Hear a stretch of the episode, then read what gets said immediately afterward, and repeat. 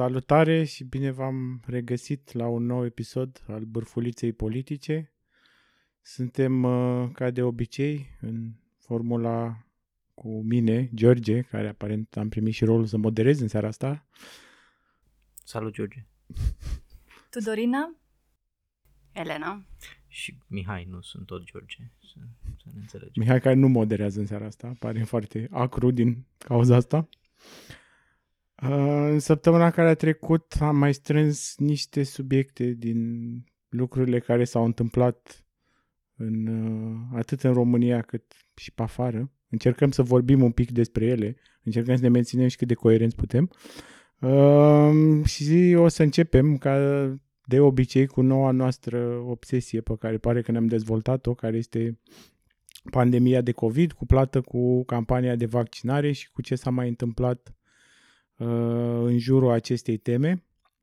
Și să începem cu o, o veste, nu știu dacă bună, dar cel puțin destul de amuzantă, cât să merite pusă în această discuție, pe care a citit-o Elena și pe care, dacă ar vrea să ne vorbească un pic despre ea.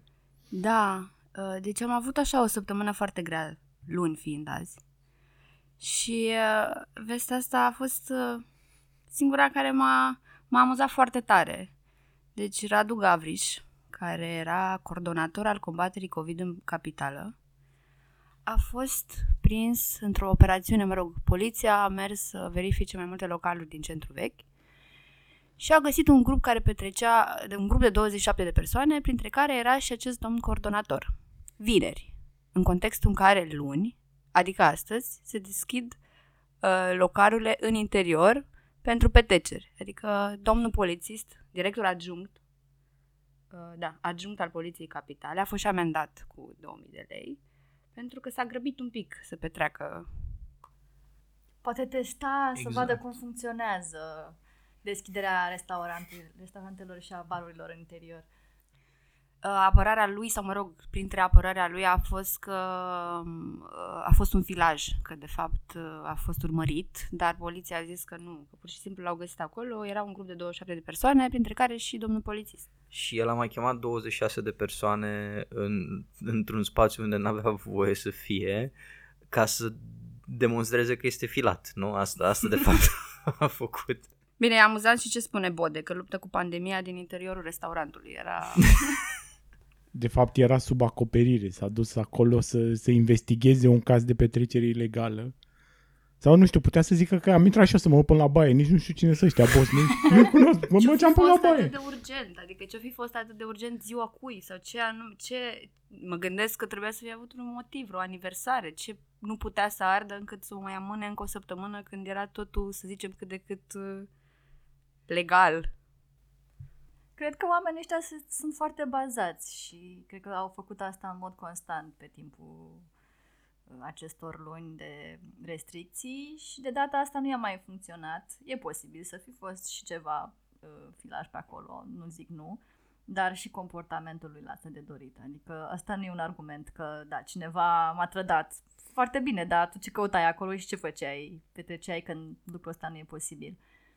Vedeți ce se întâmplă, că am ajuns să regretăm pe Vela? Adică dacă i-a lăsat pe polițiști fără imn, au ajuns să plicțească așa rău că trebuie să ducă să facă petreceri. Adică măcar avea o chestie de făcut, puneau imnul atunci la începutul pandemiei. Acum mai plictiseală mare, nu mai au nici ei chef de pandemie. Lasă că au fost la proteste, să știi. Printre sindicaliștii ăia care au ieșit să critice înghețarea salariilor din sectorul bugetar, polițiștii au fost cei mai uh, activi. Asta și pentru că, din păcate, alte categorii din sectorul bugetar nu sunt la fel de bine organizate. Nu neapărat pentru că polițiștii sunt ei foarte, foarte bine organizați, dar măcar ei mai mișcă ceva. Am să cealaltă... cea mai mare organizație sindicală. Problema e la alte categorii de bugetari care... Chipurile mai sunt sindicalizate, dar nu au niciun fel de voce. Adică sindicatele din administrația publică centrală sunt inerte, nu au făcut nimica în ultima perioadă și nici nu le-a întrebat cineva de sănătate. Adică voi ce faceți? Aveți vreo poziție față de ce face guvernul? Deci nu se întâmplă nimic. Vorbim de sindicat acum sau uh, vorbim de pandemie și ne întoarcem la sindicat? Putem sindicate? Să vorbim și de pandemie, despre uh, ce se întâmplă în campania asta cu categoriile de persoane care au prioritate în etapa a doua. Pentru că ieri sau alaltă ieri, nu mai știu exact, când a apărut știrea că cei de la Ministerul Apărării, adică toți militarii și cei din serviciile secrete, au centrele lor de vaccinare, bine mersi, sunt vreo o sută de centre. Și asta arată, din punctul meu de vedere, că cine împarte, parte își face, că criteriile n-au fost foarte bine stabilite, ci mai degrabă s-au înțeles între ei cum să se vaccineze uh, diverse categorii de persoane și, în mod clar, cele care ar fi trebuit să aibă prioritate din motive medicale nu au prioritate. Pentru că ce s-a întâmplat? Persoanele din centrele rezidențiale și medico-sanitare nu sunt în continuare considerate prioritare, în ciuda faptului că sunt incluse acum în etapa a doua de vaccinare.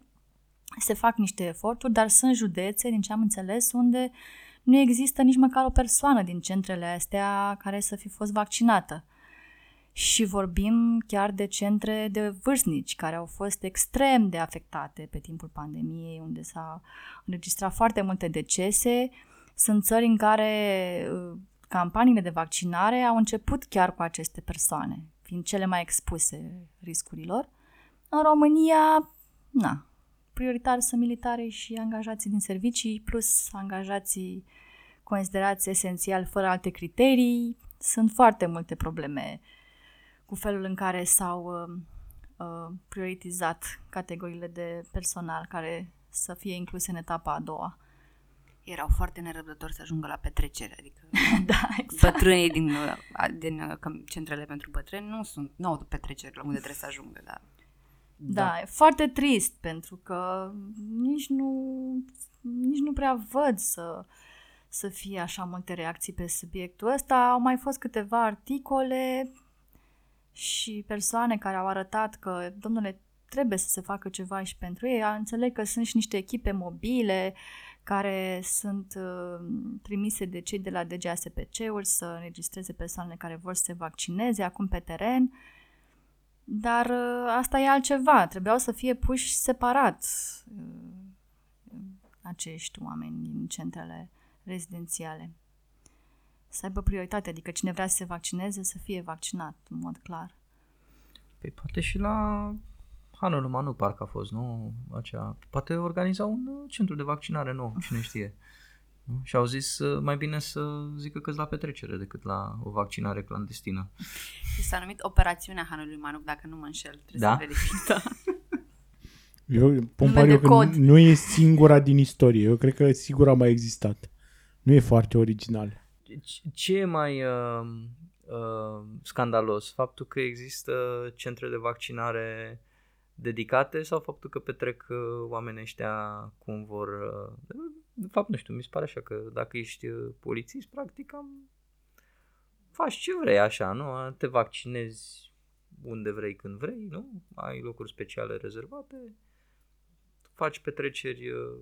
Bine, a... acum se poate spune că au fost anumite situații, adică să nu generalizăm, ori să zică unii că hmm. nu e ok să generalizezi, că nu toți polițiștii petrec noaptea prin centru vechi din București.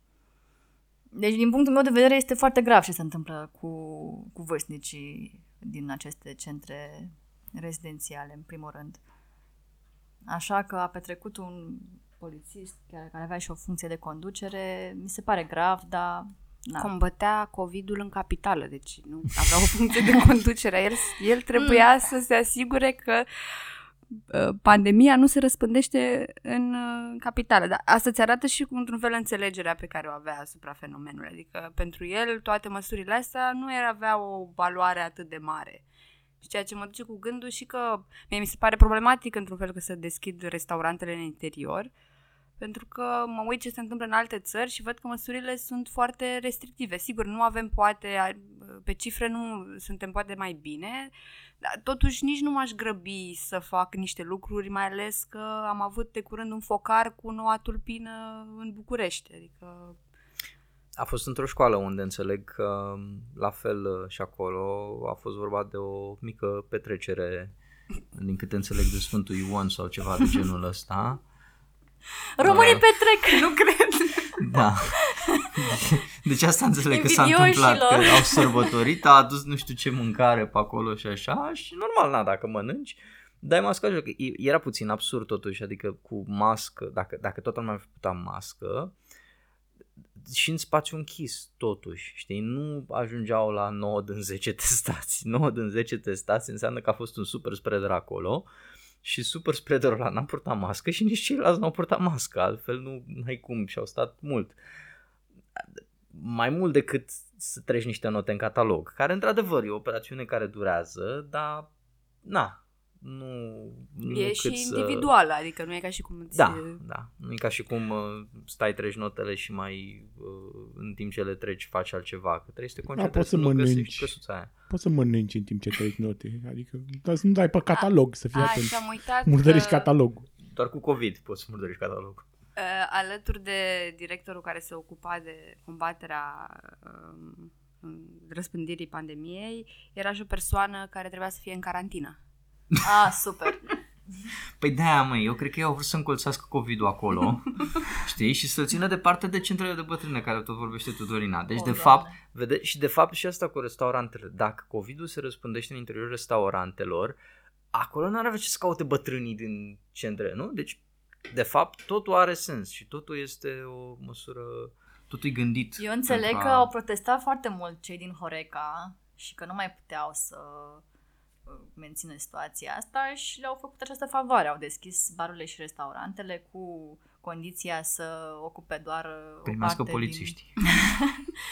o parte din spațiu pe care l-au la dispoziție, dar într-adevăr, pe de-o parte și mie mi se pare că nu trebuia să se ajungă aici, mai ales că avem această nouă tulpină de COVID care înțeleg că este și mai contagioasă și încă nu se știe exact cum se răspândește.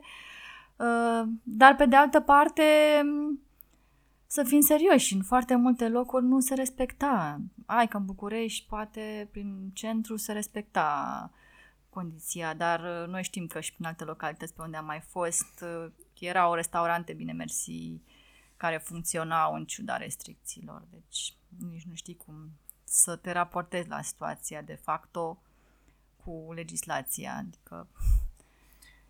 Um, și în București am fost eu la niște terase uh, unde aveai acele prelate de așa care erau până la nivelul genunchiului. Erau de sus până la nivelul, și la nivelul genunchiului era lăsat liber, dar era de jur împrejur. Dar sunt unele care au de sus până jos. Da, da, deci practic unele... de sus până... Ceea ce e foarte amuzant, pentru că ai tot disconfortul de a fi afară, pentru că nu sunt încălzite cum trebuie chestiile astea și stai în frig, basically. Uh, în același timp având un, un strat protector care îți menține COVID-ul acolo, știi? Adică, deci este, este fix cum nu trebuie să fie. Uh, și a fost, inclusiv în București, nu o să stau să enumăr acum terasele pe care le-am văzut așa, dar uh, au fost destule. Nu ca la Brașov, că la Brașov uh, voiai să zici, unde efectiv uh, e tot Bulevardul Republicii, uh, un cort imens uh, de la un capăt la altul. Um, dar... Am făcut Oktoberfest-ul în... Da, basically. În ianuarie, da. Foarte da. Bun. Păi n-au fost pe pârtie, era peste vară, a fost o mega petrecere. Ah, da, bine, aia a fost weekend, în aer liber. Dar în fiecare vină și sâmbătă e acolo mega petrecere. Și nici n-aveau măști, pe mine asta m-a șocat. Că ok, în Bulzeală erau într-adevăr în aer liber, dar oamenii nu purtau mască. E aerul mai rar acolo. Da. Și COVID-ul e impresionat, se uită la peisaj de sus. O să iasă că de fapt noi urâm petrecerile. De fapt, practic asta pare, că urâm petrecerile. N-am vrut să lăsăm pe, pe oamenii azi petreacă la hanul lui Manuc, n-am vrut să lăsăm pe oameni să petreacă de Sfântul Ion, pe pârtie, în Brașov. Deci suntem, da, suntem mai practic. Mai lipsește să înregistrăm podcastul vineri seara, asta mai, ca să da. Fim complet, da. Eu voiam să zic că, într-adevăr, sunt...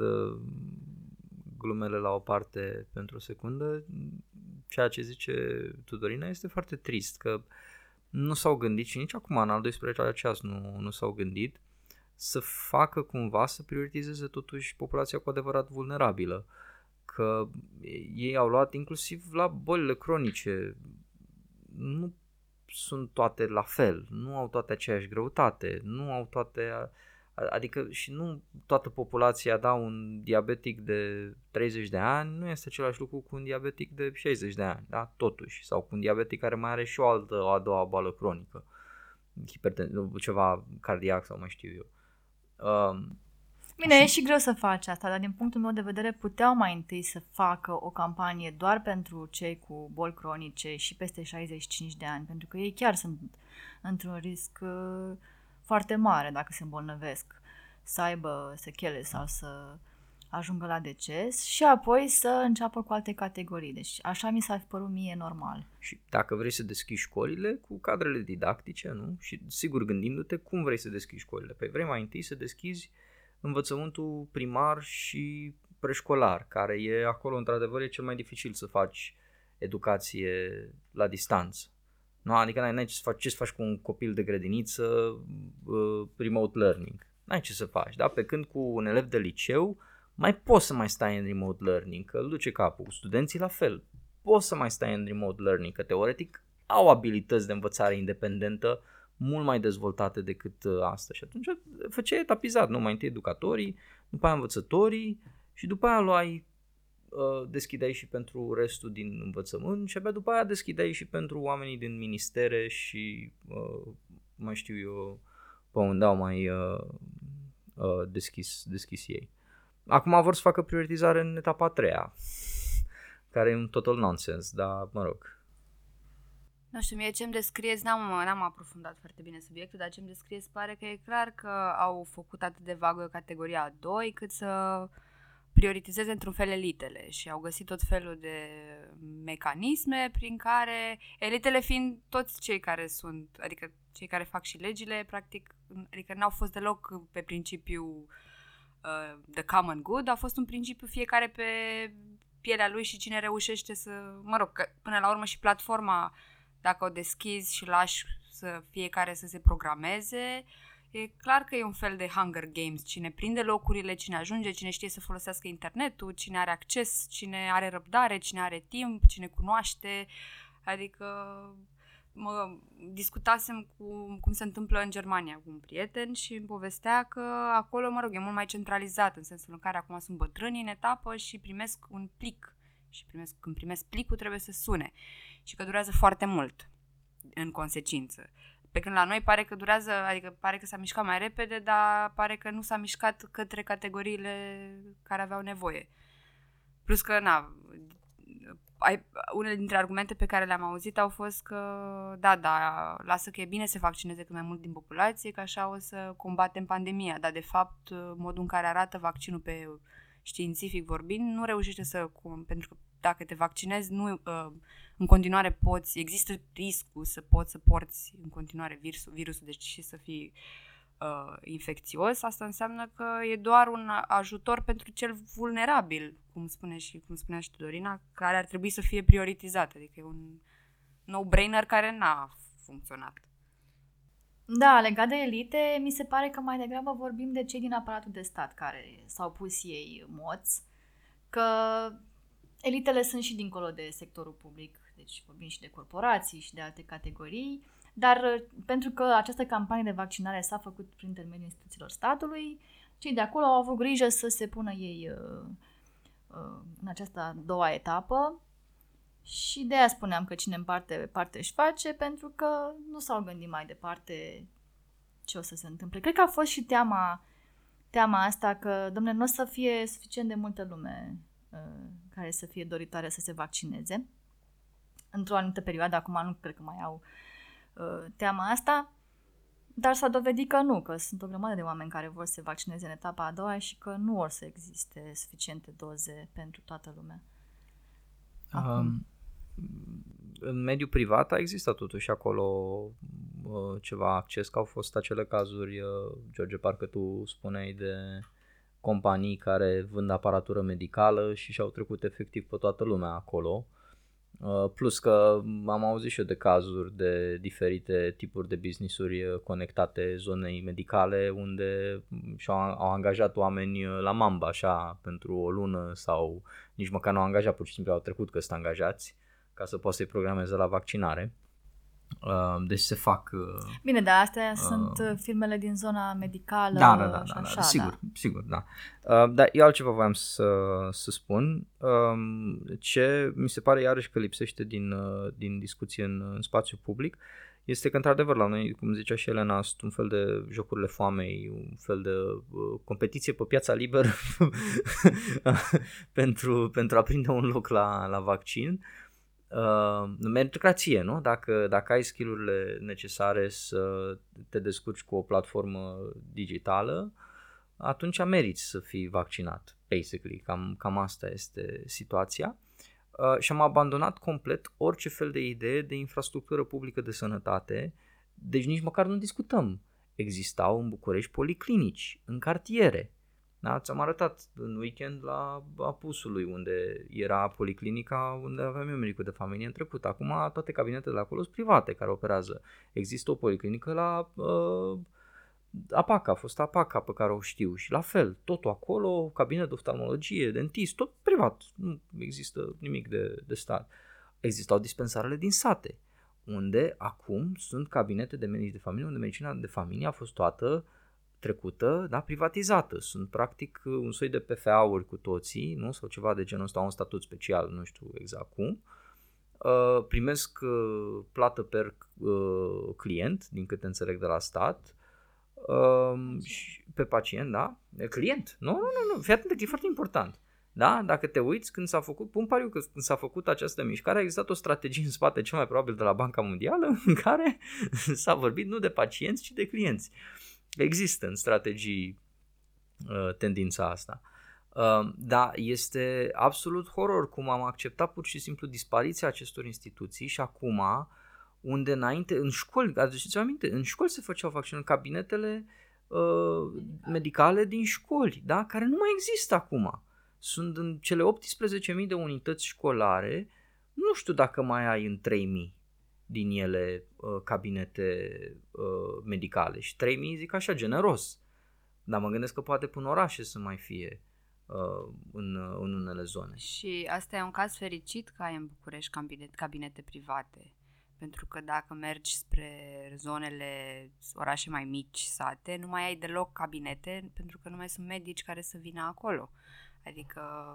Și asta, adică nu e o surpriză, dacă te uiți la multe dintre studii despre ce se întâmplă cu privatizarea sistemului medical, e că ajungi la uh, situația în care zonele sărace ajung să nu mai aibă deloc acces la servicii medicale pentru că nu se duce nimeni acolo să lucreze. Păi de ce te duce? No? Mai ales dacă tu ești plătit la numărul de pacienți și te duci undeva într-o zonă mai izolată, să zic, dar unde sunt totuși câteva sute de oameni care ar avea nevoie de tine.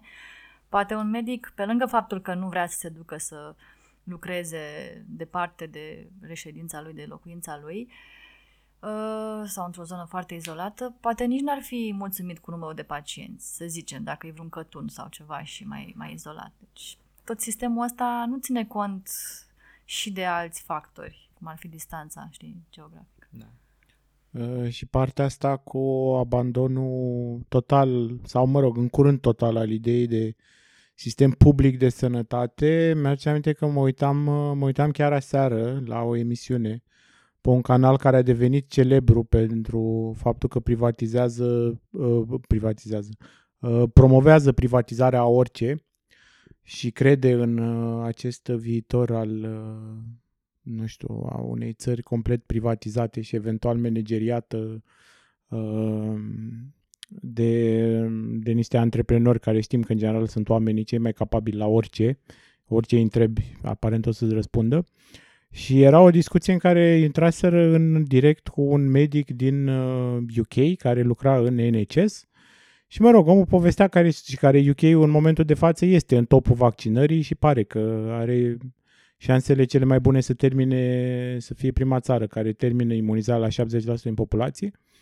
Și mă rog, omul povestea că și despre procesul de vaccinare și despre cum și-au ajustat în cadrul N H S-ului procesele și în funcție de nevoile pacienților și de ce au învățat de-a lungul timpului despre COVID și cum și le-a ajutat în funcție de nevoile, de nevoile medicilor, și că acum medicii care lucrează pe terapie și inclusiv pe COVID primesc și consiliere psihologică, au psihologi la care sunt asignați, primesc zile libere după turele de turele de gardă pe secțiile de COVID ca să se refacă. Și moderatorul din studio era fără să vadă cumva legătura între totuși acest potențial care îl are în fața unei pandemii un sistem de sănătate de stat care încă a rezistat cumva și în, în epoca asta de subfinanțare a sănătății și totuși a rezistat și poate să ofere genul ăsta de condiții, și era așa un pic, păi da, dar noi nu avem asta în România, dar nu cred că într-un moment și-a dat seama care este legătura între un sistem public finanțat, din, finanțat corespunzător din sistemul public și ce înseamnă un sistem privat care îți arată limitele inclusiv în haosul care îl ai în continuare în U S, de exemplu, sau în alte țări care se bazează exclusiv pe genul ăsta de sistem. Și aici mi se pare că se vede foarte bine inclusiv abandonarea acestei idei, adică dacă elitele astea puse pe privatizare au hotărât că nu ăsta trebuie să fie viitorul sistemului public, dacă media mainstream a hotărât că trebuie să vândă această narrativă, nimeni nu mai vede posibilitatea sau că de fapt așa arată un sistem funcțional sau că așa ar trebui să arate. Eu sunt curioasă și cum o să arate bugetul de stat pe partea de sănătate, pentru că anul trecut știm că Ministerul Sănătății a primit mult mai puțin bani, asta era înainte de pandemie, acum bănuiesc că vor trebui să aloce ceva bani, dar să vedem care o să fie procentul din P I B pe care o să-l aloce. La fel ca la educație, iarăși să vedem ce o să se întâmple, pentru că anul trecut am avut cel mai mic buget raportat la procentul din P I B alocat vreodată în treizeci de ani. Păi, anul trecut a fost și mixul perfect pentru așa ceva. A fost Monica Anisie, ministra Educației, care a declarat, cred că chiar la începutul carierei sale de, de ministru, a zis că și dacă i-ar da mai mulți bani, n-ar avea ce să facă cu ei la, la învățământ. Ceea ce, mă rog, e o declarație uh, care arată, de fapt, neputința funcției de ministru în, în domeniul educației, pentru că totul funcționează din inerție acolo, orică ai ministru, orică n-ai ministru, tot, tot aia e. Uh, Și, desigur, era ministrul finanțelor actualul prim-ministru, Florin Câțu, care a declarat în repetate rânduri să terminăm cu această prostie a prioritizării învățământului și a sănătății, că adevărata prioritate trebuie să fie investițiile. Mediul privat, nu investițiile. Oricum, asta investițiile că, în mediul privat. Da, a, a, asta voiam să, să mai punctez, faptul că e o, e o discuție constantă în, în România despre investiții, investiții, investiții, e nevoie să investim, e nevoie să investim și despre infrastructură. Da, se vorbește foarte mult despre infrastructură în România, dar numai despre infrastructura rutieră. Deci de fiecare dată am ajuns, infra, infrastructura în România se reduce doar la aia rutieră. De parcă dacă ai face investiții să refaci toate dispensarele și toate școlile și toate, să construiești cantine și să construiești uh, centre sociale multifuncționale și alte asemenea lucruri și ai angaja oameni care să lucreze acolo, aia n-ar fi investiție, știi? Aia, aia nu e investiție. Investiție este doar să torni kilometri de autostradă, știi? Atât. Alt, altfel de investiție nu mai există și, cum a zis George, desigur, în mediul uh, privat să, să dai bani. Am putea să, aș, am putea să prezicem cât o să uh, aloce P N L-ul, pentru că pe, în programul lor de guvernare propuneau șase la sută. În momentul de față e cinci virgulă șase la sută, deci o creștere cu zero virgulă patru la sută. Nu e... Da.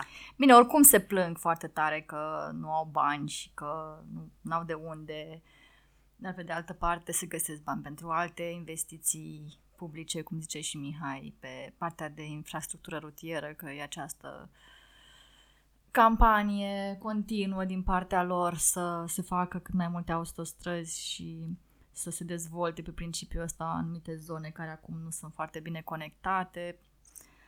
Da, ce pot să zic? Că infrastructura rutieră, în primul și în primul rând, e făcută pentru, pentru a crește anumite pentru a crește afaceri. Încasările pentru dezvoltatorii de infrastructură exact. Rutieră. În primul care nu primul. Ar vrea să investească ei niciun ban. Eventual, unii cred că susțin și autostrăzile cu taxă, da, concesionate și așa mai departe, și s-a mai făcut în alte părți. Pe când investiția în grădinițe și ce mai ziceai tu, Mihai, e o investiție pe termen lung, presupune o anumită viziune, rezultatele nu se văd după patru ani cât ești la guvernare, e foarte complicat. Mă, mă, și se văd la autostrăzi, mă lași, se văd rezultatul că ai construit o autostradă după patru păi ani. Da, da, după aia vin e, și finanțatorii da. Care sunt da, mai da, mulțumiți da, și în fine Uite, cresc conexiunile da. Cu mediul privat, acolo. Sunt sigur că au un mega beneficiu... Uh, satele alea pe lângă care trece autostrada și n-au nicio intrare sau ieșire pe autostradă. Păi nu, că nu mă refer la alea. Nu, da. Anumite orașe mai mari. Același unde tot Bucureștiul ar profita, tot Constanța, tot Clujul și așa, da, mă rog. În fine, ce voiam să vă zic, am deschis acum, căutam altceva, dar mi-a sărit în fața acest comentariu al unui amic pe Facebook, care anunță că șase virgulă șapte miliarde de euro trebuie contractate până în două mii douăzeci și trei. În proporție de șaptezeci la sută din această sumă este doar pe a doua chestie după infrastructura rutieră, care iarăși e de mare impact și relevanță, anume, George, eu preocuparea ta. Baruri și cazinouri. Nu mai. Digitalizare. Digitalizare. Deci acum ne-au rezolvat, nu știu, nu știu în ce măsură e Comisia Europeană de vină pentru chestia asta și în ce măsură sunt ai noștri de vină că au negociat ca banii alocați României să fie pe treaba asta, dar efectiv au, au inclus în exercițiul ăsta și în, uh, în exercițiul financiar pentru următorii bani europeni enorm de mult pe digitalizare. Deci zici că faci, o să facă probabil autostrăzi virtuale în Second Life, nu? Sau în... Păi dar cine o să, câșt... cine o să câștige, crezi, proiectele alea și cine o să cumpere fel de fel de echipamente? Că și asta e important. Se întoarce Ghiță? Nu. Da? Nu știu, poate cineva care o să facă revisalul funcțional? N-ar fi rău să-l facă mai transparent, cel puțin. Nu, mă refer funcțional în sensul să fie luat în calcul ca așa cum ne-a fost promis. Ca, ca carte de muncă, dar online. Acum nu mai, nu poate experiența, toate lucrurile astea, dacă te duci să te angajezi sau la pensie, nu poți să o iei din revisal. Trebuie să mergi cu contractele, cu adeverințele, cu... Mă rog, pentru cine a lucrat înainte de două mii unsprezece cu cartea de muncă. Dar da. El nu e considerat o dovadă da, da, da.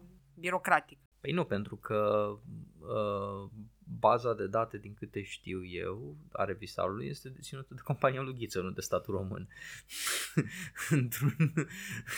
E o chestie care pe mine mereu m-a, m-a șocat și nu înțeleg, adică cum adică. Naționalizați-o, e simplu, știi? Adică dați o lege, se naționalizează baza aia de date, punct. Să, să ne dea în judecată după aia la Curtea Europeană, să văd Curtea Europeană cum decide că contractele și experiența și datele hiperpersonale ale tuturor românilor aparțin de fapt unei companii, știi? E, vreau și să văd decizia aia în drept uh, internațional că e, că e luată. Mihai, dar tu ai auzit de proprietatea privată? Proprietatea privată a privaților asupra datelor unor cetățeni pe baza cărora, din, din taxele cărora au, și-au și făcut averea pentru construcția chestiilor. Aia e o chestie sfântă, îți explică toți libertarienii după internet. E ok. Da, revenind, revenind un pic și cred că cu asta putem să încheiem cu discuția despre România pandemică. Cred că putem să ne facem o secțiune pe asta în cadrul, în cadrul podcastului. Lăsați-ne comentarii dacă vreți să auziți mai multe despre România pandemică la bârfulița politică. Sau putem să facem o de aia cu like pentru România pandemică, ha-ha pentru bârfulița covidată. Uh, care react pentru bârfulița vaccinată. În caz că n-aveți destule știri în fiecare zi despre pandemia asta. Da. Uh, mi-a mai plăcut, mi-a mai plăcut un, un cred că highlight-ul ultimei săptămâni uh, de decizii care s-au luat în ceea ce privește mai ales campania de vaccinare și ce s-a mai întâmplat în cadrul măsurilor antipandemie. A fost această discuție din nou foarte centrată pe București. Ne pare rău pentru toți cei care nu sunteți din București, ascultați asta. Dar iată, suntem obsedați de locul în care trăim uh, și discuția despre uh, rede- această redeschidere a, restaurantelor, sălilor de spectacol și așa mai departe. Pentru că a fost din nou o discuție în care Consiliul acela de gestionare a pandemiei la nivelul Bucureștiului a constatat, a venit și a luat act de faptul că a scăzut rata de infectare sub trei la mie, deci trebuie să le deschidă. După care, și ai fi zis, poate în prima stanță cumva mai coerentă de luare de poziție, a venit Vlad Voiculescu și care a zis, haideți să ne mai gândim că da, situația e ok acum, dar nu știm ce să mai întâmplă și așa mai departe. Ceea ce, mă rog, poate pentru prima dată, cred că mai ales din ultima vreme, ai fi zis că omul ia o poziție corectă, mă rog, cred că am mai încercat asta și cu... și cu Nicușor Dan la un moment dat, nu știu, a fost o ceartă care oricum era nimic despre nimic atunci. Cred că Vlad Voiculescu cerea o carantină în București, Nicușor Dan zicea că nu-i cazul. Uh, problema pare să fi fost că, de fapt, astăzi am citit o știre că a ieșit prefectul Bucureștiului care uh, a luat parte la această decizie de redeschidere și el a spus că noi nu aveam ce să facem în acest consiliu și că noi efectiv am lucrat conform legii în vigoare și redeschiderea Bucureștiului este aprobată inclusiv printr-o hotărâre de, de guvern semnată și de Ministrul Sănătății, cu, inclusiv cu ceva timp în urmă. Ceea ce, de fapt, arată încă o dată felul foarte reactiv în care a fost, de fapt, gestionată pandemia și mai ales ultima săptămână cred că a fost un apogeu al măsurilor astea reactive, adică a ieșit lumea și le-a zis, bă, vedeți că n-ați făcut nicio prioritizare și mea Ministerul Sănătății a venit și a zis, da, da, acum o să dăm prioritate bătr- bătrânilor și bolnavilor cronici. Asta după ce deja aveai nu știu câte uh, mii, poate chiar zeci de mii de programări în platforma aia de vaccinare, și nu era o chestie care era greu să o prevezi, era o chestie pentru care până la urmă ai făcut planning această campanie de vaccinare și da, actualul guvern n-a participat atât de mult la pregătirea acestui plan pentru că aparent el a început sub vechiul guvern, dar nu e ca și cum odată investiți în funcție nu puteau să observe chestiile astea. La fel a fost și cu platforma care era nefuncțională, în care prima, am discutat săptămâna trecută despre asta, prima reacție a fost vai ce bine merge totul, a, vedeți că nu merge bine totul, a, stați că vine ministrul să vă îndătăți, să vă programeze el în platformă ca să rezolvăm chestia asta. Uh, și mă duce la chestia asta cu legislația, adică da, legislația a fost uh, scrisă în felul în care a fost destul de ambigu, pentru că practic legislația pentru impunerea stării de alertă impune niște reguli, în timp ce legislația asta de gestionare a pandemiei la nivel local are aceste reguli care de foarte multe ori se bat cap în cap. Adică practic am ajuns în situația asta în care uh, mergi în continuare cu masca pe afară pe stradă până ajungi la restaurantul care este deschis, intri în el și când te așezi la masă poți să-ți dai jos masca. Venind dintr-un spațiu deschis de afară, care teoretic, practic conform studiilor e ceva mai safe, și intri într-un spațiu închis în care poți să-ți dai jos masca. Eventual să te și pup cu cineva. Da, exact. Cât ești exact, acolo. Exact. Da, mie îmi place că uh, Vlad Voiculescu pare să fie acum în poziția lui Iohannis din perioada uh, imediat după ce câștigase P S D-ul alegerile, în care tot ceea ce putea să facă era să privească cu atenție și îngrijorare.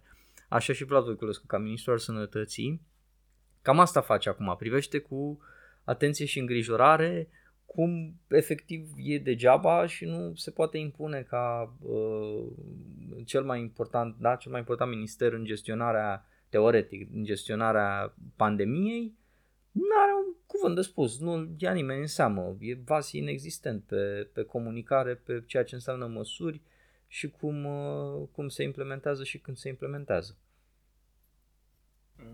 Ceea ce era cumva de așteptat, pentru că era clar că avea să existe un război politic acolo cu P N L-ul, deși aici merită taxat că toată lumea înainte de campanie electorală vorbea despre uh, pace și iubire și ce bine o să guverneze împreună și cum o să înțeleagă și acum aparent uh, miniștrii U S R Plus se comportă ca și cum ar fi în continuare în opoziție și n-au nicio putere.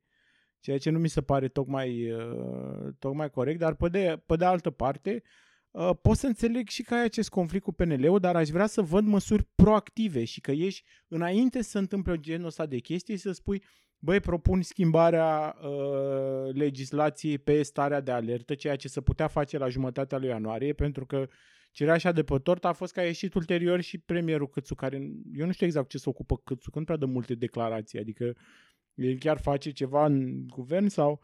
Uh, și a zis că da, e cam nasoală situația, că s-ar putea, că sunt și în situația asta în care s-ar putea să răspândească noua tulpină, dar nu aveau ce să facă, că asta a fost uh, legislația, așa era scrisă și nu n-aveau ce să facă. Această resemnare de parcă uh, legislația pentru noua, noua prelungire a stării de alertă nu a contribuit și guvernul la ea, de parcă acum nu au format această majoritate în Parlament de care Iohannis se plângea constant înainte când era P S D-ul că îi blochează orice măsură și acum nu puteau să o folosească să schimbe legislația și să uh, facă un pic de prevenție luând în calcul toți factorii, inclusiv noua tulpină, inclusiv felul în care o să meargă sau o să blocheze campania de vaccinare. Totul este efectiv un fel de guvernare cu Facebook-ul în care...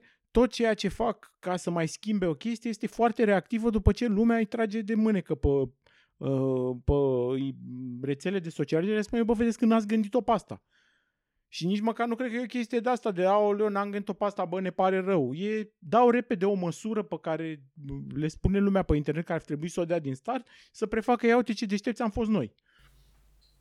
Da, dar ei cred că în continuare sunt ocupați și cu multe alte lucruri. Adică campania de vaccinare, într-adevăr, necesită o grămadă de măsuri și de coordonare și uh, na, fel de fel de uh, declarații pe care trebuie să le dea, dar să nu uităm că în continuare există aceste certuri și în P N L, nu știu dacă în continuare în U S R Plus, pe împărțirea funcțiilor.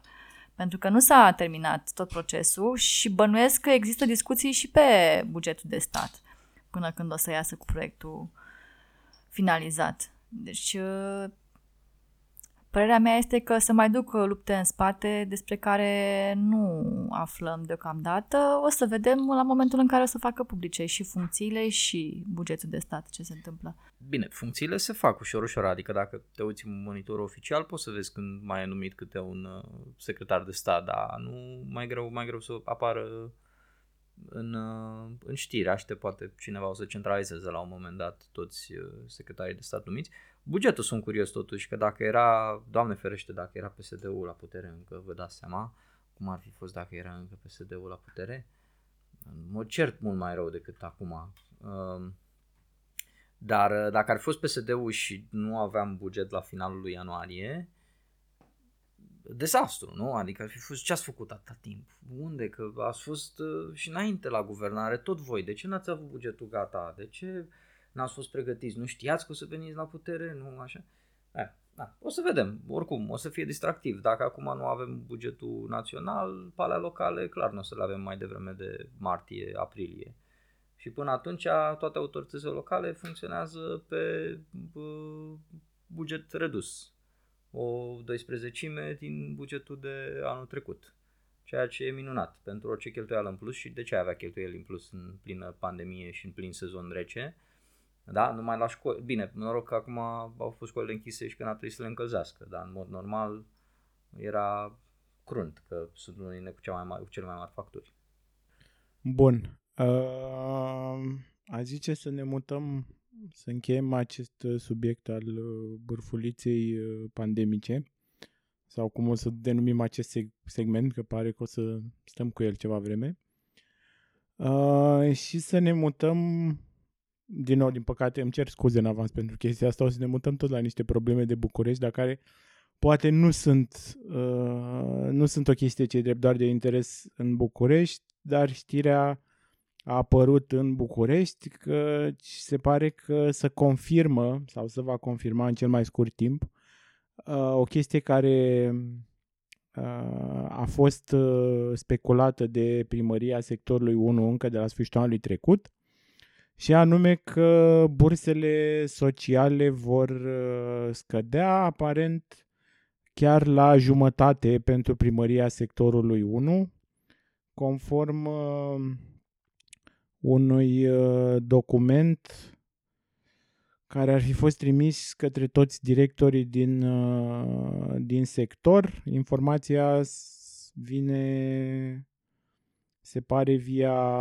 Asociația Elevilor din București și Ilfov, care spune de asemenea că bursele n-au fost plătite nici până la, nici până la momentul ăsta pentru semestrul anterior și practic bursele sociale ajung undeva la vreo o sută cincizeci de lei, o scădere cu cincizeci la sută. Înțeleg că, mă rog, situația nu e unică doar pentru sectorul unu. Până acum am mai văzut o știre că ar mai fi aceeași situație și în sectorul trei și în sectorul cinci. Partea cea mai interesantă, de fapt, la această bursă este că, la această știre este că, pe lângă scad bursele sociale, bursele de merit rămân cam la fel, ceea ce face lucrurile și mai tragice, pentru că, practic, din nou, tăiem de la cei cu cele mai puține posibilități, nu doar materiale, ci inclusiv cu posibilitate, că sigur o să vină cineva care e expert în meritocrație și să ne spună că de fapt oricine poate să obțină o bursă de merit. Când în realitate vorbim că mai tăiem niște bani exact de la cei copii care au și cele mai multe posibilități, cele mai puține posibilități să ajungă vreodată să ia o bursă de, de merit, din cauza condițiilor precare în care trebuie să trăiască și să învețe. Problema mea cea mai mare este că această știre vine via sectorul unu, unde deja știm că mare parte din activitatea primăriei se va desfășura pe voluntariat și mă întreb foarte mult ce s-o fi întâmplat cu toți banii ăia care i-a tăiat, i-a tăiat Clotilde de la uh, funcții și activități plătite, pentru că acum sunt făcute de voluntari, sper, nu știu. Uh, ce s-o fi întâmplat cu toți banii aia? Adică cred că era mult mai bine să-i folosim, măcar, măcar iată, era această campanie în care vom folosi pentru bursele sociale și pentru uh, cei mai săraci copii din comunitate. Nu știu dacă are Mihai vreo opinie cu această situație, pentru că... Păi, bursele de merit sunt, cum spune în titlu, meritocratice și bursele sociale sunt, desigur, na, dacă poți, le dai, nu? Așa e... Uh... Să meargă la privați, să dea privații. Sunt convins că Clotilde o să iasă cu campanie de încurajare a companiilor private să sprijine copiii uh, aflați în dificultate din uh, sectorul unu. Care, apropo, da, cel mai bogat uh, sector din București și, de fapt, cea mai bogată, uh, nu tocmai localitate, dar unitate administrativ-teritorială din țară, că asta este uh, în fond sectorul unu, iată. Nu poate să dea mai mult de o sută cincizeci de lei uh, celor mulți, că sunt mulți copii în uh, situații nasoale în sectorul unu, că sectorul unu nu înseamnă doar Piața Romană sau, mă rog, unde Piața Romană în sectorul unu, nu? Doroban, sigur. Da. Da, nu înseamnă doar asta, înseamnă și o parte din Giulești Sârbi, înseamnă și București, și o parte din București, adică înseamnă București noi, unde și în București noi sunt destul de multe comunități defavorizate, da. Um, și na, nu toți copiii merg la școli private, dar Clotilde, dacă mai țineți minte, în două mii, când a candidat prima oară, în două mii șaisprezece, nu? A candidat ea prima oară, da. Voia să facă o plajă pe undeva pe, pe malul lacului Floreasca, parcă, și o încurcau niște oameni sărași pe acolo, care își făcuseră adăpost. Da. Mai fusese pântelor, m-am de la fel văzuse mizerie și pusese copiii aia să strângă peturi. Iată, încă o chestie din care nu acum cu noua lege, când se valorifică și mai mult petul, ar putea cine vrea bursă socială să-și trimită copiii la muncă, nu? De ce să... Orele se fac cum se fac, și ia telefonul, face ore online în timp ce adună peturi pe București. Asta ar putea fi o, o soluție pentru... Uh, faptul că nu, nu mai sunt bani, trebuie să înțelegem, nu? Nu mai sunt bani. În cel mai bogat uh, O A T din țară nu mai sunt bani pentru copiii uh, defavorizați. Deci eu o părere vre... bună.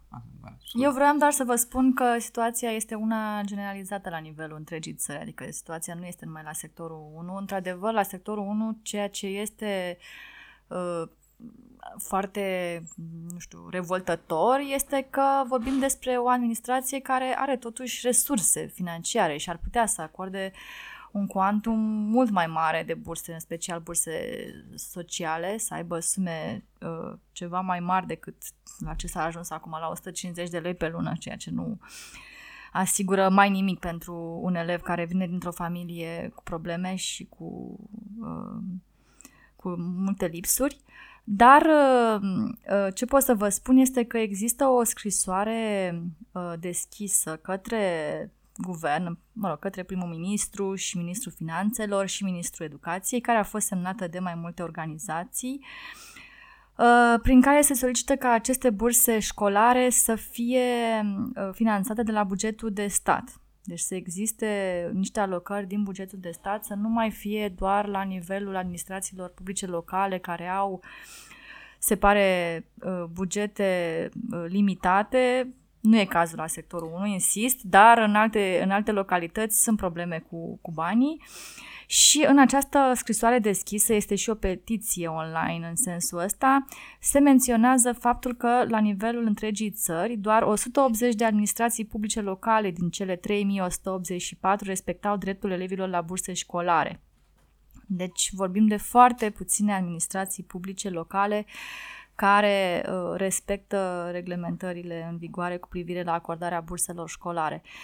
Și legat de asta este clar că accentul trebuie să se pună pe bursele sociale, pentru că, așa cum spuneați și voi, în cazul burselor de merit sau alte tipuri de burse, vorbim de elevi, în mare parte de elevi care uh, provin din uh, familii care pot susține și uh, de cele mai multe ori nu stau în banii ăștia din, din bursa de merit.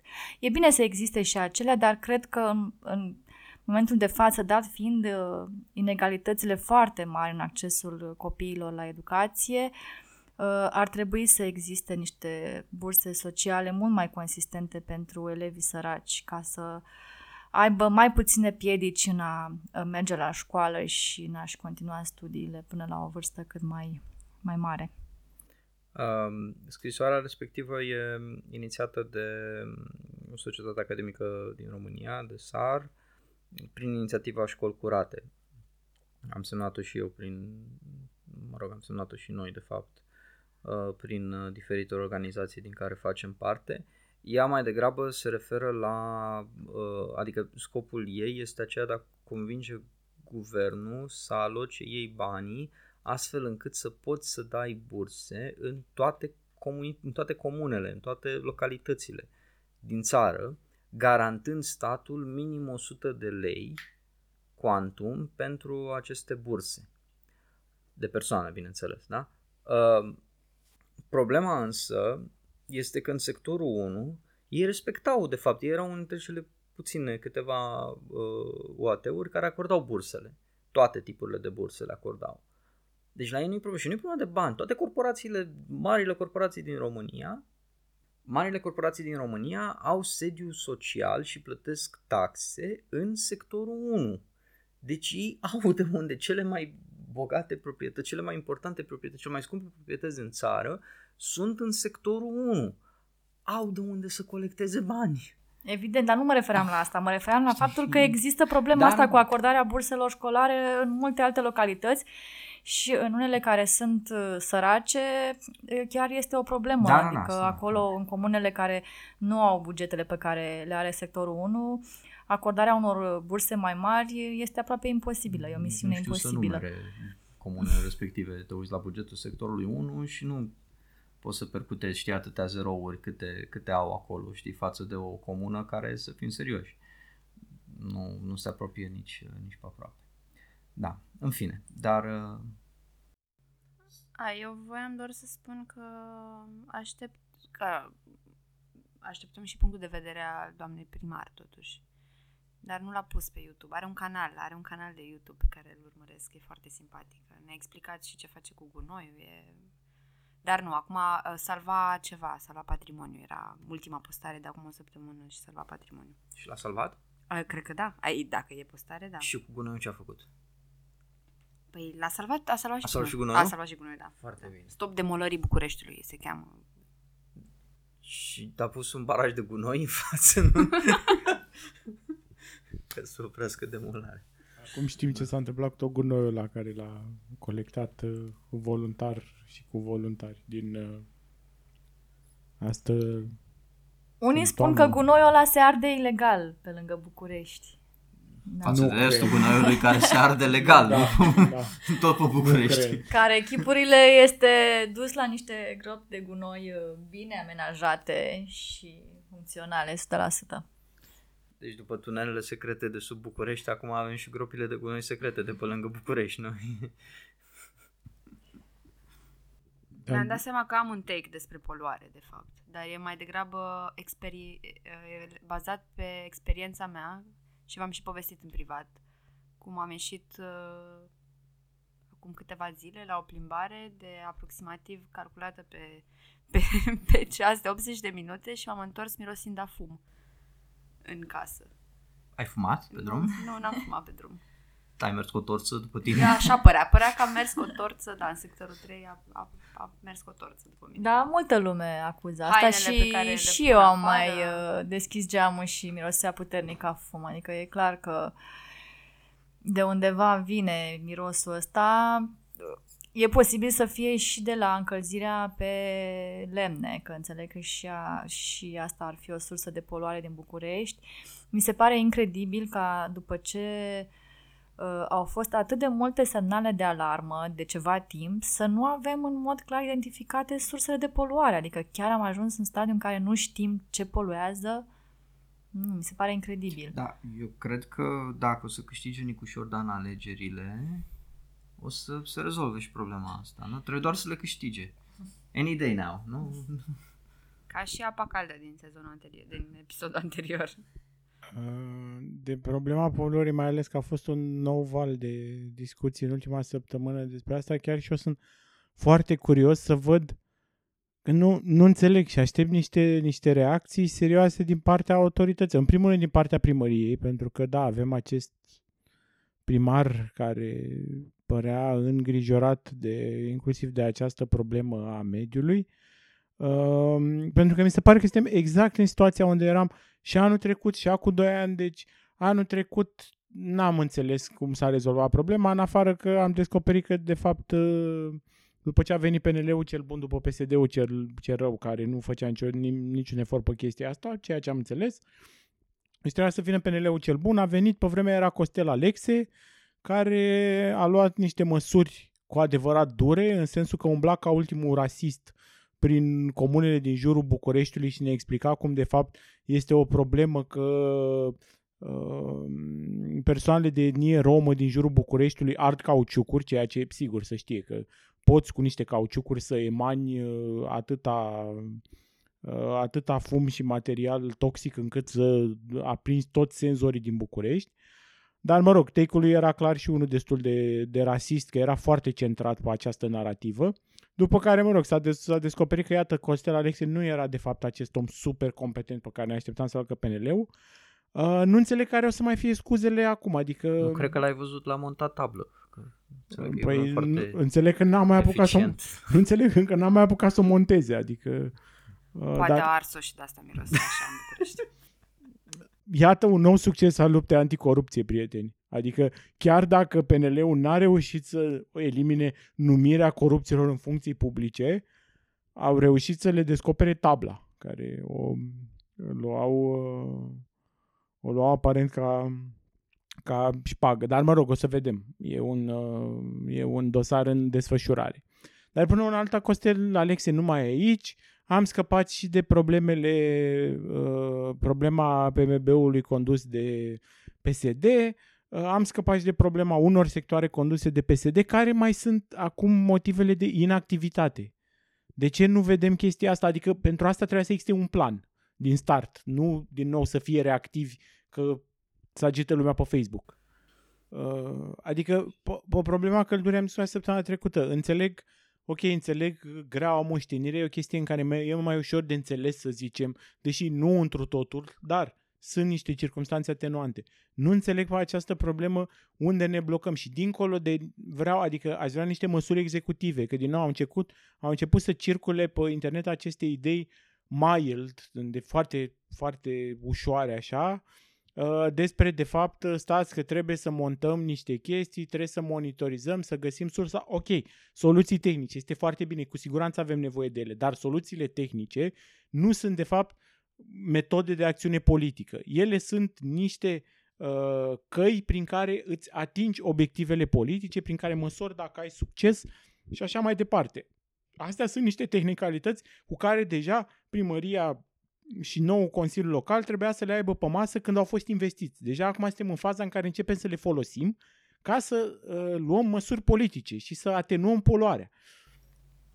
Dar noi suntem la state la care nu știm care este sursa poluării, în mod foarte clar. Adică sunt mai multe cauze care au fost vehiculate, foarte mult se vorbește despre arderi ilegale de deșeuri, că ar, s-ar importa deșeuri din străinătate și ar exista niște firme care fac asta în jurul Bucureștiului.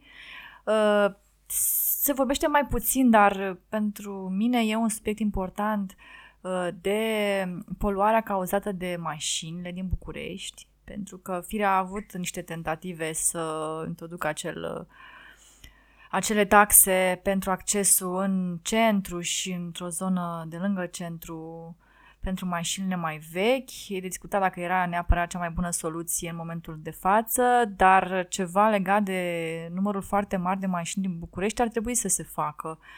Și nu mă refer la a extinde bulevardele, ceea ce făceau primarii anterior, ci a reduce numărul de mașini, pentru că sunt milioane de mașini care circulă zi de zi în București. Și mai sunt și alte posibile cauze. Noi vorbeam în episodul anterior de centrale de apartament, se mai spune și de uh, anumite industrii și de praful de pe șantiere. Eu am cerut pe, într-o postare pe Facebook, am cerut oamenilor să-mi spună dacă există o sursă științifică, dacă există vreun raport. Eu nu știu să existe. Am zis că a fost făcut un studiu uh, la comanda primăriei acum câțiva ani, dar nici n-am auzit în ultima perioadă să fie existat. Exact, o cercetare, ca să știi de unde să pornești, să poți să identifici mai clar care este cauza și după aia să vii cu niște măsuri. Deci la stadiul ăsta suntem noi acum, în care doar aruncăm idei, ipoteze, se ceartă cei care zic că a, de vină sunt deșeurile arse ilegal, cu alții care spun, ba nu, traficul auto, mai dați-vă jos din mașini, mergeți cu S T B-ul și cu metrou. Da, asta este foarte, e principala problemă de altfel, n-ai cum să vii cu rezolvări sau cu ce zicea George sau, până când nu știi exact despre ce, despre ce e vorba, doamne, și e fascinant totuși că atâta timp, deci nu, nu trebuia nici să fii la putere ca să faci chestia asta, nu? Nu trebuia, dar nu ai nici anchete jurnalistice care să-ți, să-ți arate exact, nici studii academice, cum ai zis și tu. Anchetele n-au cum, că un jurnalist nu are cum să vină cu o bază științifică, din punctul meu de vedere, că tu ai nevoie de niște oameni care să vină cu măsurători, cu, în fine, cu niște ai metode prostii, în spate și cu... Mea. Ăla a fost un pas. Din, din punctul meu de vedere, faptul că există aceste stații independente de monitorizare a calității aerului ne-a adus mai aproape de problemă. Acum câțiva ani nu existau, deci ele au apărut în ultimii doi ani, cam așa. Eu nu înțeleg. Și din momentul ăla s-a atras atenția asupra... Problema nici măcar, adică cu siguranță ce știm și ce o să știm despre București, aici chiar nu mai zice doar la București, că asta e o discuție care se extinde și la alte orașe care momentan se duc peste normele de poluare și iarăși suntem constant în acel pericol de infringement pe normele de mediu. Cel mai probabil vorbim de un cumul de factori, în București cu siguranță. Și acum nu am pretenția ca toate aceste surse să fie abordate unitar și în același timp și brusc, că înțeleg că trebuie să facem o prioritate, dar nu văd încă că s-a început de undeva. Adică odată este vorba despre, că până la urmă vorbim de foarte mulți din senzori, ăștia sunt senzori care nu sunt omologați și nu sunt practic în rețeaua oficială de monitorizare. Și vorbim în primul rând de o extindere activă a rețelei oficiale prin care autoritățile trebuie să-și ia date în care putem să avem încredere. Și încă nu am văzut și mai ales măcar să vedem proiectul în acea discuție despre transparentizare, trebuia să vedem proiectul pentru extinderea acelei, uh, acelei rețele. Adică inclusiv Firea, în campanie din două mii șaisprezece, a promis chestia asta. Firea n-a făcut-o, știm, ok, știm că pentru asta Firea merita să plece de la primărie, dar vreau să văd măcar un minim pe planul pe chestia asta. În al doilea rând, nu o să se dovedească, deși o să dovedească probabil că este un factor important și mașinile și traficul sunt un factor important de poluare. Încă nu am văzut o măsură activă pentru acest plan și deja suntem la câte luni de Nicușor Dan. Pentru, deci pentru chestia asta, pentru reducerea traficului, Deja există măsuri standard folosite în altă parte, nu trebuie să reinventezi roata, nu trebuie să faci nimic. Îți trebuie niște curaj politic să acționezi foarte repede, pentru că sunt niște măsuri care le iei în primul an de mandat, pentru că la început sunt nepopulare, după care în următorii trei ani de mandat încep să-și producă efectul. Până acum Nicușor Dan a fost ezitant, ba chiar din contră el a spus că el nu s-a apucat să ridice mașini în București. Dar pentru asta trebuie să ai și o masă critică. Adică mie mi s-a părut că legat de traficul din București, traficul auto, nu există deocamdată o masă critică așa de importantă ca să poată să îl împingă pe Nicușor Dan să ia niște măsuri nepopulare. Adică... Ba există, există ca să îl împiedice să ia. Ah. Există o masă critică împotrivă. Deci e și o problemă la nivel de... conștiință civică, că nici nu știu cum să-i spun, sau ecologică din București.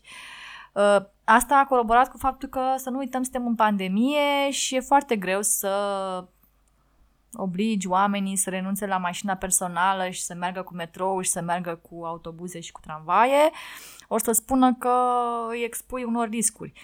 Deci situația e destul de complicată, dar discuția nu poate fi evitată. Deci cred că e cazul să se vorbească mai mult despre situația asta. Sunt o grămadă de oameni care sunt revoltați pe poluarea în sine, dar fără să mergem puțin mai departe la mai multe cauze, dincolo de aceste arderi ilegale care ar exista în jurul Bucureștiului, care nu neg, e posibil să existe. Adică mirosul ăsta de fum și ce se întâmplă la marginea Bucureștiului e o, un indiciu destul de important că există niște arderi pe undeva, dar eu cred că nu e numai asta.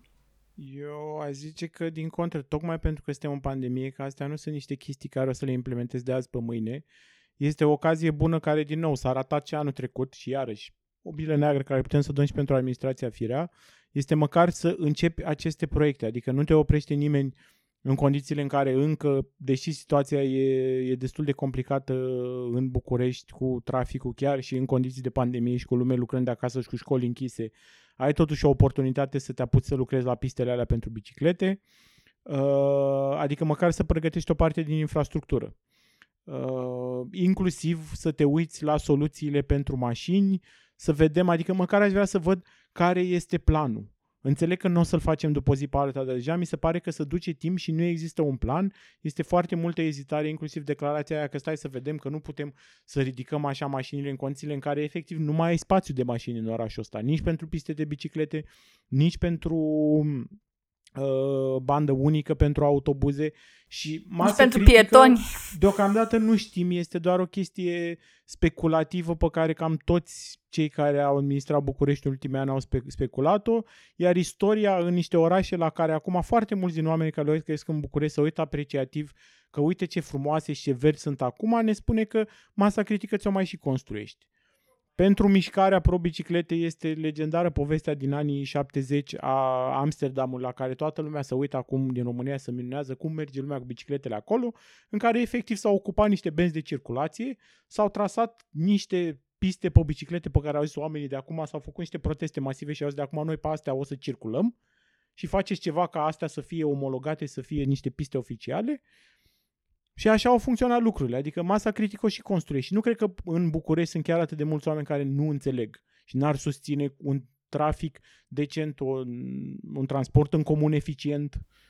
Lasă că a făcut mult în sectorul șase, a făcut piste de bicicletă pe trotuar, dar am crezut că nebunesc când le-am văzut. Încă mai sunt trasate, au rămas trasate dunga de inițială pe care trebuia să vină după aia aplicat platbandul ăla sau ce aplică ei ca să le, ca să le marcheze. Dar măcar atât a făcut și Ciucu bine că a oprit acel proiect aberant cu piste de biciclete pe unde se circul cu treizeci patruzeci la oră pe lângă, între bătrâni care merg la piață și copii care merg la școală. Deci linii, linii s-au tras și la noi. În, Ei, ca și celebra uh, pistă inaugurat de Gabriela Firea pe șoseaua Pantelimon, care nici ea nu era după da. normele și standardele da. de siguranță. Dar acum, înțeleg... Ce-ți vorbim de P S D? Că l-avea viceprimar pe ăla, cum îl cheamă? Bădulescu. Bădulescu, așa, mulțumesc, da. Sinistru personaj care ne aducem aminte ce a declarat despre biciclete și în repetate rânduri um, s-a împotrivit, pentru că vedea că erau unii care contestau primăria, care uh, promovau ideea de biciclete și clar, nu? Dacă dușmanii mei apreciază ceva, atunci acel lucru trebuie dușmănit de către mine. Bădulescu pare genul care ar merge la o petrecere în centru vechi în timp de pandemie. Eu, eu l-am văzut la o petrecere, la, la, la, la, la Revelion la televizor, totuși, nu mai știu. A, a, fost, a fost la unul din Revelioane. Sta la, la România T V, ales da, cele mai bune. Da, da, da, cred că, cred că acolo era un Revelion, apropo de Bădulescu. Dar din nou, iată, P S D, acestea sunt motivele pentru care P S D-ul e istorie.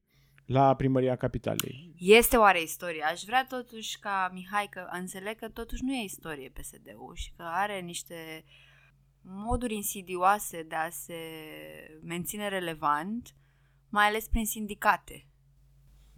P S D-ul se ține relevant. Ca discurs public împotriva, ca, ah. ca inamic public ajunge să fie cumva uh, constant prezent sau să facă ceva, chiar dacă nu e el cel care face sau nu sunt membrii partidului. A, cred că, cred că știu la ce te, te referi, dacă nu o să speculez oricum. A avut Marcel Ciolacu o postare astăzi pe, pe Facebook în care se solidarizează cu sindicatele, practic, el acum, cu cerințele sindicatelor, după ce, bineînțeles, P S D-ul a avut trei ani de zile majoritate super confortabilă în Parlament, puteau să voteze o lege a dialogului social, puteau să mărească toate salariile posibile și imposibile, puteau să schimbe orice fel de lucru, așa, n-au făcut nimic din toate lucrurile. Au mai mărit salarii, hai să... Au mărit salariul minim și au mărit salariile la stat. În rest, au lăsat să fie aceeași junglă și au tolerat aceleași lucruri. Niște salarii la stat, niște, pentru niște categorii destul de importante, medici, adică... Na. Sigur, sigur, da, nu... Dar nu au modificat legea dialogului da. social, că asta este o mare da, problemă, da. care afectează sectorul care privat. Care îți lasă sectorul privat complet în offside, n-ai ce să faci, nu există, nu poți să obligi tu statul dincolo de mărit salariul uh, minim. Ar fi radical să impună statul o grilă de salarizare mediului privat, ceea ce cred că au încercat la un moment dat, depus să se un proiect în care voiau să-i oblige să aibă măcar grila asta de salarizare, dar dacă ar fi susținut o lege nouă a dialogului social care să-ți permită organizarea efectivă la locul de muncă și ar fi facilitat negocierile colective, și măririle și grilele și tot ar fi venit cumva de la sine prin exprimarea voinței angajaților. N-au făcut lucrul ăsta, se dau acum aliații sindicatelor, ceea ce, mă rog, măcar să pun un asterisc acolo că sunt doar ai sindicatelor din sistemul public.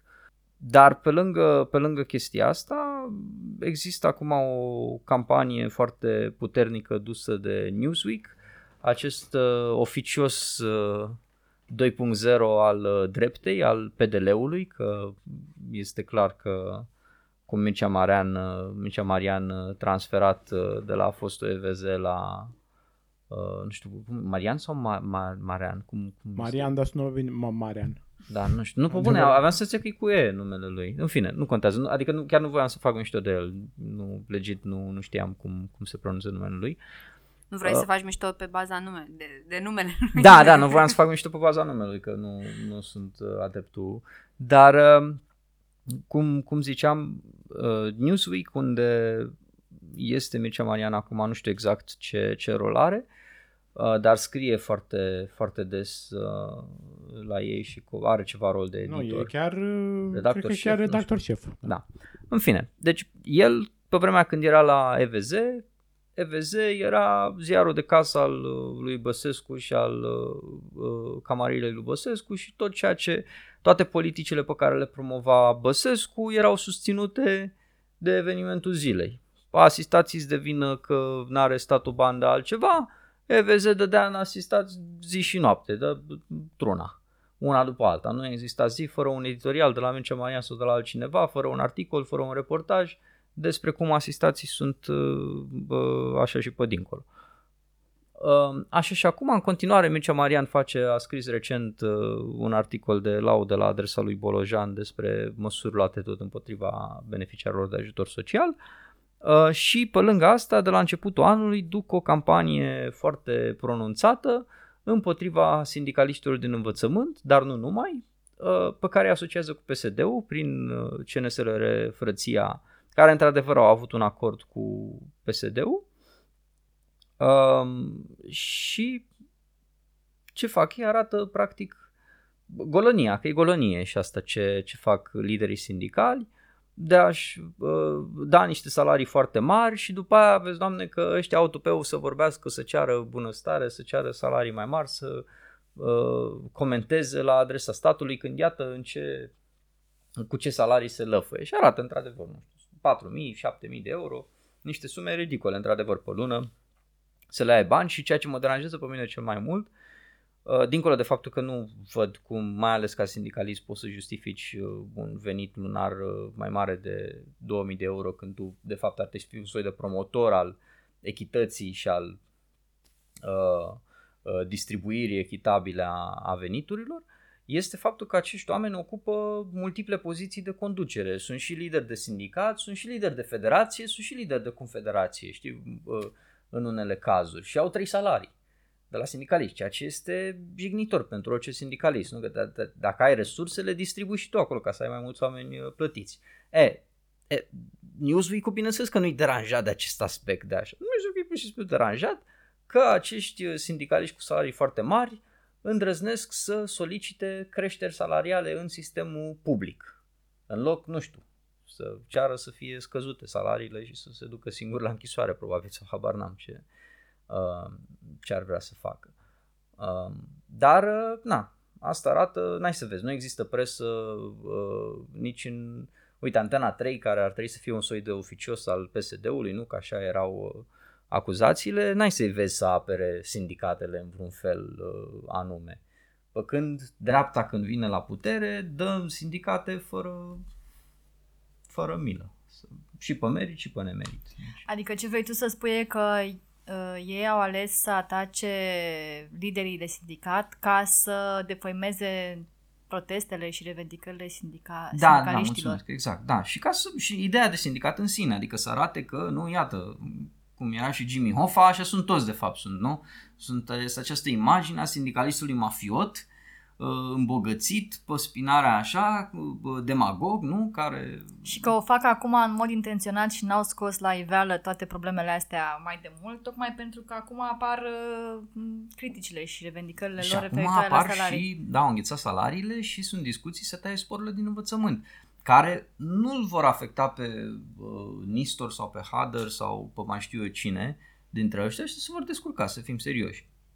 Pe lângă veniturile astea oficiale, au și business-urile lor pe care, na, de care își vor vedea în continuare. Dar vor afecta milioanele de, sutele de mii de profesori și milioanele de, de funcționari publici care nu au veniturile lor și care nu au avut întotdeauna niște venituri cât de cât decente, cum este cazul de câțiva ani, cum bine ați punctat voi mai devreme. Da, eu nu știu cum e mai bine, adică și mie mi se pare că atunci când vezi astfel de situații trebuie să critici, nu ai cum. Pe mine mă revoltă foarte mult faptul că sindicatele din administrația publică nu reacționează la ceea ce se întâmplă și ceea ce vrea să facă guvernul. Adică guvernul chiar vrea să ia măsuri care îi afectează pe angajații din sistemul public, din administrația publică, din ministere și agenții și instituții subordonate ministerelor. Uh, și reacțiile sunt foarte slabe, adică ce vedem, ce s-a întâmplat cu caravana drepturilor sociale a fost o reacție din partea sectorului privat și din partea sectorului public au participat polițiștii mai degrabă, iar în partea asta altă există sindicate, dar eu nu știu ce mai fac, nu știu ce fac și pe mine mă revoltă. Într-adevăr, dacă cei care fac criticile astea de fapt sunt interesați de alte lucruri și vor să mute atenția, asta e o mare problemă. Dar discuția trebuie dusă, adică mie mi se pare că ar trebui să vedem ce se întâmplă cu unele sindicate, care sunt doar de formă, eu nu știu câți membri mai au, câți, câți angajați mai cotizează la sindicatele astea în situația actuală în care ele nu mai fac nimic pentru a-i apăra. Acolo nu mai există organizare, nu mai există nici măcar o minimă informare cu privire la ce se întâmplă. De reacții nici nu mai zic. Adică reacții din astea, gen scrisoare deschisă, măcar la nivelul scrisoare deschisă, dacă nu protest. Și chiar e foarte trist, foarte trist ce se întâmplă cu sindicatele și nu văd cum o să ieșim din asta. Eu sunt de acord și aș merge cu critica și mai departe decât tine la adresa liderilor sindicali, dar este o diferență între a critica uh, niște lideri care și-au pierdut de mult uh, direcția și nu știu dacă, ar fi, dacă au avut-o când au avut-o uh, și a critica mișcarea sindicală în sine și a, și a, și a criticat pe acești lideri cu scopul de a destabiliza mișcarea și de a tăia în fond salariile păi asta membrilor vor, de bază. Seama, știi? Adică pe ei asta, asta interesează. Asta e problema. Exact. Că nu, nu poți să ai o discuție uh, pe fond legată de, de problemele organizării uh, sindicale în, în România, pentru că singura, pentru că e dominată efectiv, deci nu există. Imaginea sindicatelor să fie serios, este extrem de negativă. Plus că sunt mulți bărbați. M-am uitat la protestele astea, erau foarte puține femei, deci m-am îngrozit. Și, și prin sindicatele din învățământ, și prin sanitas, astea din sănătate. Vezi o grămadă de bărbați în condițiile în care majoritatea angajaților sunt femei. E revoltător. Mie mi se pare că au ajuns să fie o formă organizată care ajunge să fie acaparată. Adică sindicatele care trebuiau cumva să lupte pentru drepturile angajaților, muncitorilor, na, cum vrem să le spunem, ajung să fie acaparate și de fapt, și de ce spun asta e pentru că mă gândesc la ce se întâmplă la Poșta Română, că aici e Uh, și relația mea mai apropiată cu un sindicat care practic e al statului, pentru că Poșta Română e o companie de stat, uh, și cum, au, uh, cum uh, și în ce fel au ajuns ei la, uh, la o non-acțiune față de faptul că salarii, în continuare salariile din Poșta Română sunt salarii minime, adică indiferent, adică creșterile salariale nu au mai fost de nu știu cât timp sau cresc odată doar cu creșterea salariului minim. Și ajungi să ai, adică vechimea, nu știu, lucrezi de zece cincisprezece ani în continuare pe salariu minim la Poșta Română, mai ales ca factor poștal. Și poziția din ce îmi amintesc, în fine, nu știu toată istoria sindicatelui, că știu că s-au măsut mai multe și au fost, sigur, au fost și, măsuri, au fost și acțiuni împotriva uh, sindicatului existent, dar știu că era printre, printre sindicatele care susținea privatizarea Poștei Române. Super. Ceea ce, da, e... e Adică, da, pare că deodată, ca să revin la ideea principală, pare că au fost acaparate efectiv ca niște forme care pot să fie capitalizate și trase în direcția în care s-a dorit în momentul respectiv. Și tu-ți dai seama ce forță ar fi cei din poștă dacă ar fi organizați? Adică în momentul în care ei ar face grevă, chiar ar fi o problemă pentru statul român care încă mai are servicii. E foarte greu. Plata pensiilor, de exemplu. M-am tot gândit, e foarte greu, pentru că ai niște oameni pe care i-ai ținut atâția ani pe salariu minim și în care cumva situația lor e foarte incertă mm, și cumva și se simt precari și cumva se simt că într-un fel sunt efectiv îngrijorați că dacă ar face orice fel de mișcare de protest și ar pierde un loc de muncă, un loc de muncă care nu e deloc re- remunerat pe cât produce. Da. Este într-adevăr, e foarte tristă uh, situația și, cum ai zis tu, gherle de genul ăsta cu susținerea privatizării, am văzut inclusiv recent la Cartea Alfa într-o postare în care încercau să critice ideea privatizării companiilor de stat, uh, dar spuneau nu că sub nicio formă n-ar trebui privatizate acele companii, ci că trebuie făcută privatizare, desigur, dar nu cum o vrea... ministrul nu știu care, care discutase sau menționase ceva în, în direcția asta. Deci mai e și o lipsă, apropo de asta, recomandarea săptămânii este o discuție pe care am share-uit-o deja pe, pe pagina noastră de, de Facebook, găzduită de podcastul Dezarticast, un interviu cu Radu Stochiță, Uh, un tânăr care a făcut o serie de uh, reportaje de la caravana, caravana uh, Cartel Alfa pe în țară. Uh, foarte bună discuția, o recomand cu, cu căldură să o, să o ascultați. Uh, și menționa acolo că sunt foarte mult discutat cu lideri sindicali care sunt în această caravană, care sunt oameni de dreapta, oameni care votează cu P N L-ul, oameni care... ceea ce este... E absolut incredibil. Și dacă vă gândiți Bode, că menționasem pe Bode mai devreme, fost lider sindical. Ciorbea, fost lider sindical, da? Adică e, este um, ceva de neconceput în, dacă te uiți în lumea, din, uh, lumea sindicală din Anglia sau din Statele Unite, da? Să ai sindicaliști care ajung în principalul partid de dreapta al țării respective și în funcții de conducere sau care, mai am și eu tot așa, mai am un feed, oameni din Cartel Alfa care la locale încurajau oamenii să voteze cu P N L-ul. Da. Da, Mihai, dar noi că suntem, suntem în această bulă temporală în care uh, istoria s-a sfârșit și nu stânga-dreapta nu contează și doar uh, trăim în această lume a unor uh, structuri așa goale de orice conținut și atunci uh, e ok din punctul ăsta de vedere. Și toate bine intenționate. Da, normal, nu, nu există altfel de intenții decât cele mai bune. Uh, încheiind pe, acest, pe această cheie extrem de optimistă, vă mulțumim încă o dată și o să reamintesc că acum suntem și pe mai multe platforme pe care ne puteți asculta. Uh, suntem pe Facebook, suntem pe YouTube, suntem pe Spotify, suntem pe iTunes uh, și desigur pe SoundCloud. Deci nu uitați like, share și subscribe pentru uh, și mai multă bârfuliță în fiecare săptămână. Vă mulțumim și o seară bună să aveți!